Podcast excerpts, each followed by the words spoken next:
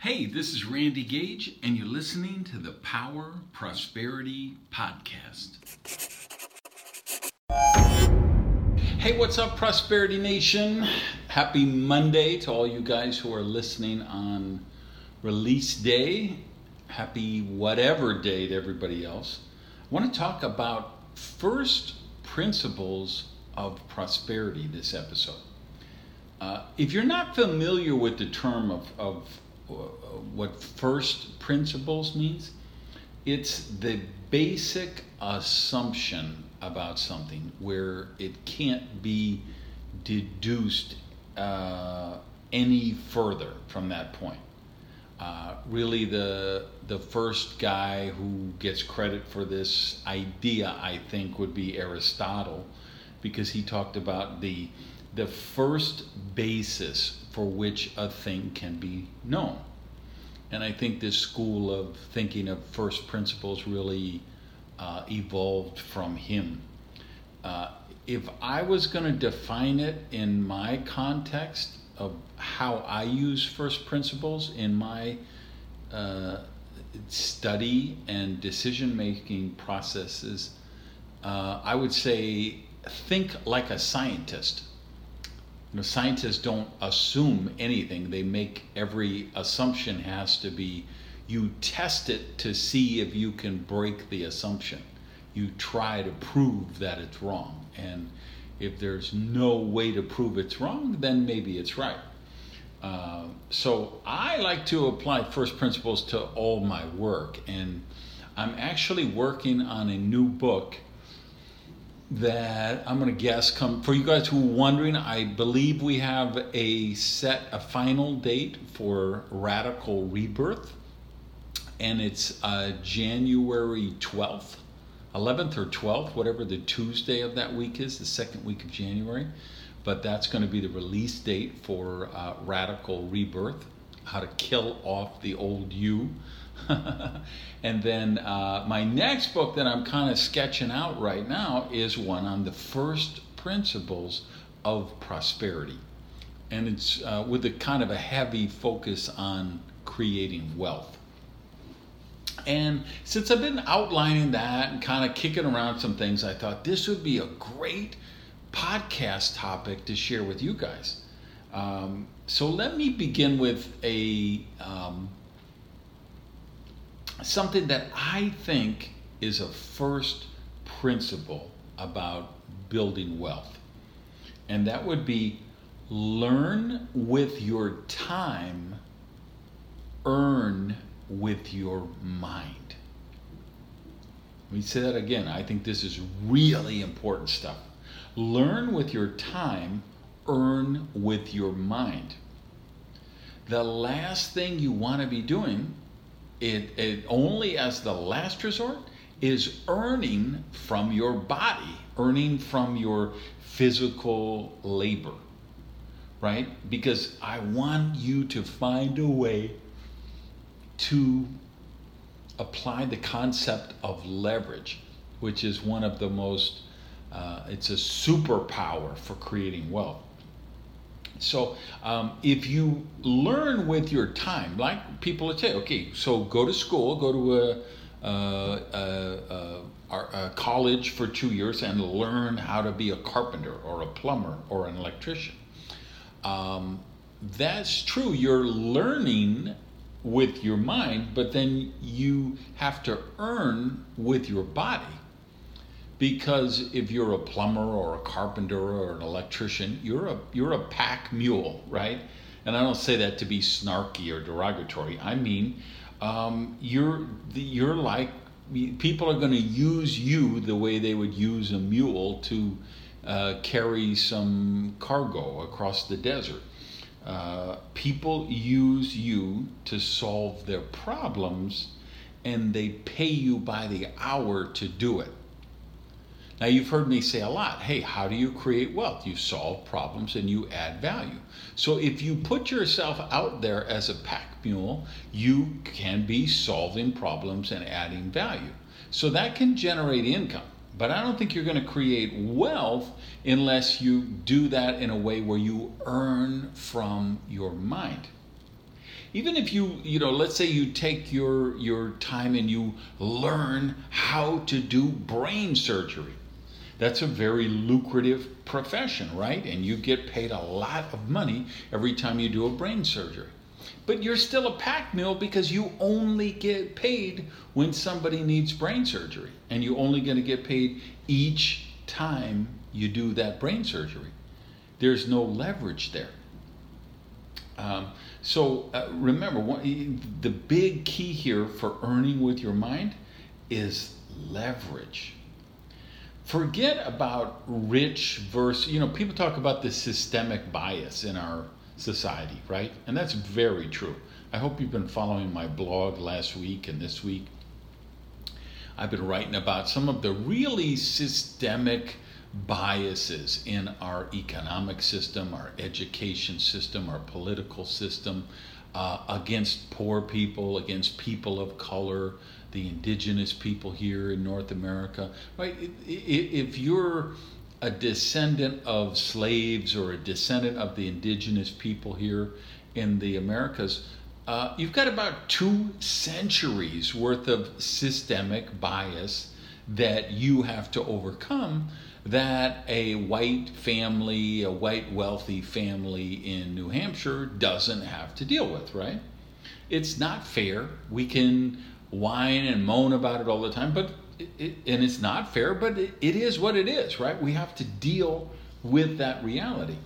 But I'm going to suggest if we focus on that, we're going to wallow in victimhood.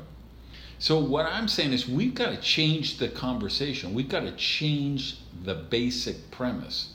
We have to get away from rich versus poor, educated versus not educated, uh, strong connections versus no not having strong connections. We have to get away from the challenges of race, sexuality, age, uh, uh, ethnicity, wh- whatever way that people would try to uh, deny you, people would try to discriminate against you, ways where you would have to outwork somebody who wasn't in that, whatever that label is, that category.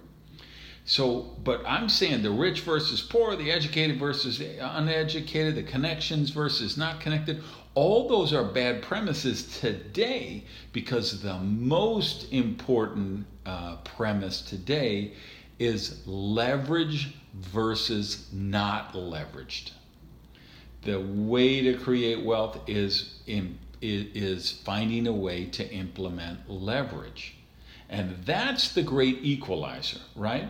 Because um, if we're doing it with our mind, because if we're doing it with other things, we're still going to face some of those institutional biases, challenges, right?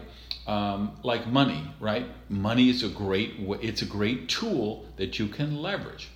If you uh, put down a hundred thousand dollars, you could buy a two million dollar apartment building or office complex or triplex or something, and you can leverage your money.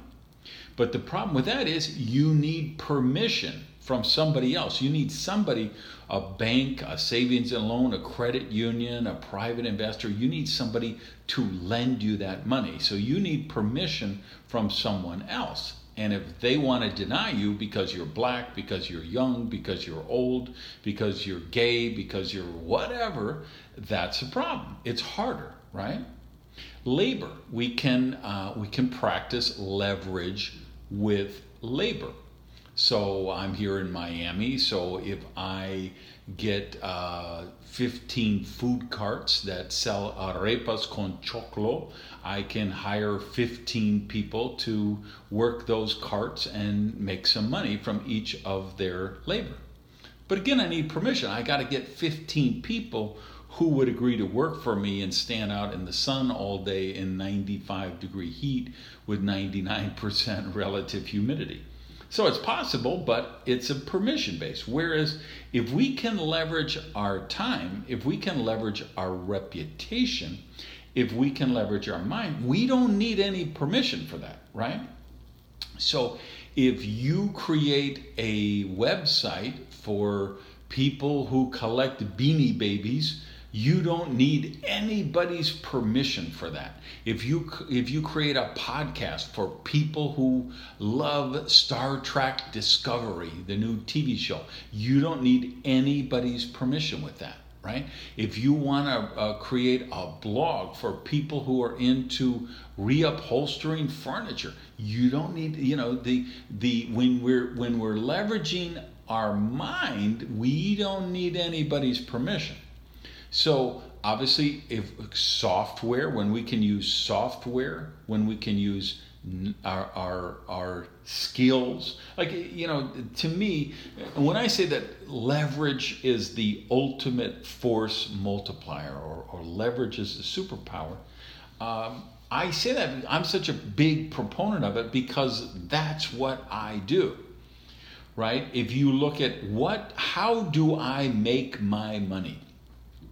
I get paid for my judgment I get paid for my critical thinking ability, for my lateral thinking ability. I get paid to be a thought leader. So my consulting clients pay me a lot of money to get my knowledge to help them run their businesses better. People buy my books or attend my seminars and workshops to get my knowledge. So I'm a I'm able to, you know, my knowledge is a force multiplier for me. I believe in the direct selling profession, right? So I have a team of people around the world that I put in there that I, you know, enrolled people into the business, trained them, gave them a duplicable system to follow, and I get residual income from that. I have created leverage. Um, and I'm an entrepreneur, and everybody who's in that business is an entrepreneur, right? So it's a all volunteer army. Nobody's an employee. They can come and go at any time when they want. I'm able to do that. I get the permission from those people because of my reputation, because of the knowledge that I have.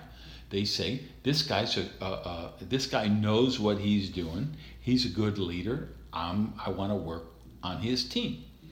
Or my consulting clients say, hey, we're facing all kind of regulatory issues and challenge in the marketplace, and now we've got pandemic and lockdowns and isolations, and the world is changing. And maybe they read my Mad Genius book, maybe they read my Risky is the New Safe book. They say, I like the way this guy thinks. I want to bring him into our organization and get the value of his knowledge. So it's it's leverage for me, right? But I'm leveraging my mind as opposed to when I started off and I was washing dishes in the pancake house for minimum wage. I only got paid for each uh, hour that I was in the excuse me you know every each hour that I was in the back of that kitchen washing dishes Naval Ravikant is a, uh, a, brilliant guy. I really, I just love the way he thinks. He's a, a, a pretty well-known Silicon Valley investor. One of the things he said was the best jobs are neither decreed or degreed. They are creative expressions of continuous learning in free markets. That's just a powerhouse of uh, uh, uh, a very important principle on creating wealth. So really think about that and ask yourself, okay, how can I do that? Because uh, for me, I'm teaching about prosperity and success, right? So that's something I, I love to do. Um, and it gives me, it's my, you know, I'm meeting Naval's criteria because that's my creative expression and it's my chance for continuous learning. So I'm, I'm doing self development half an hour, 60 minutes every day, right? So I'm doing continuous learning. I'm, and I'm channeling my creative energy into my podcast, into my blog at randygage.com, into the books I write, and into the work that I'm doing. So uh, uh, it's the it's the it's the multiplier of my leverage. So for me, I, I, I remember go back to the formula, the first principle I began with, which was learn with your time, earn with your mind. So in my case, I spent a lot of time learning marketing, studying philosophy, learning how to be a better writer, learning how to be a professional speaker, and studying psychology. So, uh, those are, our talents that I have honed marketing, philosophy, speaking, writing, psychology. So, your homework for this week is to say, okay, what is the what are the what are the things that you need to spend your time learning that will allow you because remember if you just learn the skill of how to run a landscaping business that's good and i'm not downplaying that but you still will be trading uh, time for money. And to really create wealth i mean here's the goal i'm looking for because i don't work for to make money right? I'm not at this at this now there was a time i most certainly did right? But at this stage of my life i don't work to make money. I work for security and freedom on projects that i find intellectually stimulating and creative stimulation you know, things that I get a high out of working on. When I do my tribal event once a year with all those thought leaders and experts and, and authors and speakers, that's such a creative high for me, right? I love doing that, right? So I don't work for the money per se, I work for uh, now, I don't turn down the money. I'm not an idiot, right? I know that I need money to live, and I will always leave, need money to live. I'm at a point where I'm not sleeping under a bridge. I'm not worrying about what I'm gonna, whether I'm gonna be able to buy dinner tonight or pay for my light bill this month. But I still have my prosperity consciousness, which tells me I want to wake up every morning wealthier than I was when I went to bed last night. So, but I don't want to be working 12 hours a day, 15 hours a day. I don't want to be doing physical labor. I want to find creative pro- uh, projects that give me a creative high and allow me to use my mind to earn. And then I take that money that I earn and I put it to work so that it is uh, uh, generating more wealth. So I don't have to work for money, I can work for the creative high. And that's the homework I'm giving you is what are the skills that you, you know, and not, some of them are skills, some of them are just knowledge, right? So what is, so let me uh, uh make a better question. What what are the areas that you can be learning in that will give you the IP, the intellectual property, to allow you to make money with your mind? And I'd love to get your response on this. Hit me up on Twitter and let me know what you're coming up with. And as always, do me a favor rate and uh, like the podcast and share it with your friends. Go out there and be amazing. Peace. Hey, thanks for listening to the Power Prosperity Podcast.